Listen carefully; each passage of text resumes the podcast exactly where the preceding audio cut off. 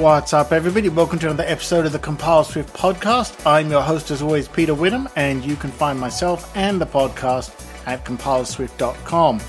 In this episode, I'm going to talk a little bit about my adventures of using Swift with the Godot game engine. Now, the way this works, and let me explain sort of some of the basics here for those of you who may not know. Godot is an open source game engine that I'm now using for 2D game creation. Uh, the details of that really don't matter too much for what we're going to talk about here. Now, I love using the GD script, which is the built in language. I'm pretty pleased with that. But an end goal here was always to look at using Swift since it is an option. Now, it's an option by way of an add on, and I should explain how this works.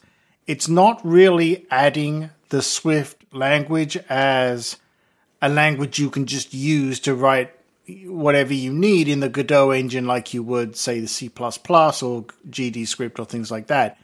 It's kind of a, I don't want to use the word a wrapper, but it, it provides bindings in and out of Swift. And there's two ways this works. Firstly, it gives you the option to basically embed a Godot game in your Swift app. So that that's option number one, and uh, hopefully that that's pretty self-explanatory, right? Just like when you embed anything else in a view in a Swift app, same deal, right? And you can interact with the game in the in the wrapper app, as it were. And the other way is kind of the reverse. You use Swift to write the code for the coding logic, if you like, for the Godot game. And what happens is there's kind of this thing that sits in the middle and does some of the translation for you. And that's the route that I went. Now, uh, this one's going to be a little rough on some folks here, and, and I'm just, you know, I tell it how it is. I had a course um, that I got in a bundle, and the course is uh, Build Swift Extensions for Godot 4 by Mammoth Interactive. Now, I do want to say I have lots of other courses by Mammoth Interactive for Godot and Unity and, and Unreal, and they're very good. I want to I want to start by saying that. But I'll be honest, this one for building Swift extensions, I, I've it was a waste of time. You know, I'm just going to say it. It was a waste of time. The entire course is very short, and all it really does is show you how to download the source code for the Swift extension for Godot, compile it into a Swift package, and then use that package in a in a Godot game.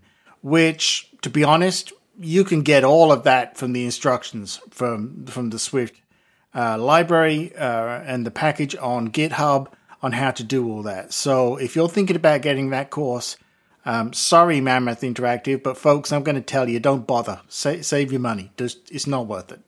Um, they don't even really show you how to actually use and interact with that library in Godot, so I just want to make that clear. Now, what I did then was I was like, okay, well, that was, you know, I got the library at least and, and built it from the source code. And then I like, okay, so I started to do some digging around uh, in, in other ways, you know, usual searches like we all do, right? And I'll be honest, uh, by the time I'd played for a few hours with it, I really just don't see much point. Now, I know that's a terrible thing to say because I like to have Swift everywhere. It's my language of choice, so if I can use it in anything and everything, hey, that's what I'd love to do. So I really wanted to be sort of impressed and blown away by this. But since it's really a case of Godot calling some functionality that you've written in some Swift files, um, and then Swift throws that back out into Godot, and you know you do whatever you want with it. I just really didn't feel like there was really any benefit here, right?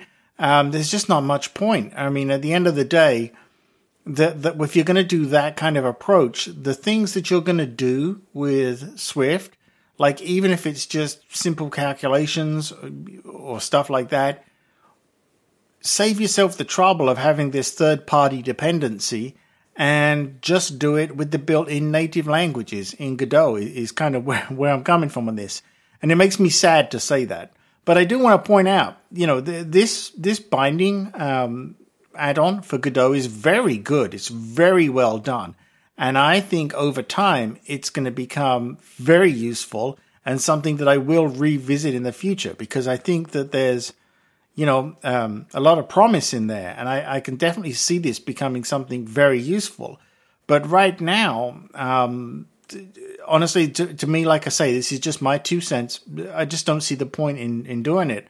Um, just go with the native building language of choice uh, whatever that may be for you in Godot, and why have a third party uh, linkage and dependency just for doing some coding things that you can do in Godot very easily, um, and take adv- also take advantage of all of the the helpful syntax highlighting and everything else that, that is so nice in Godot. So.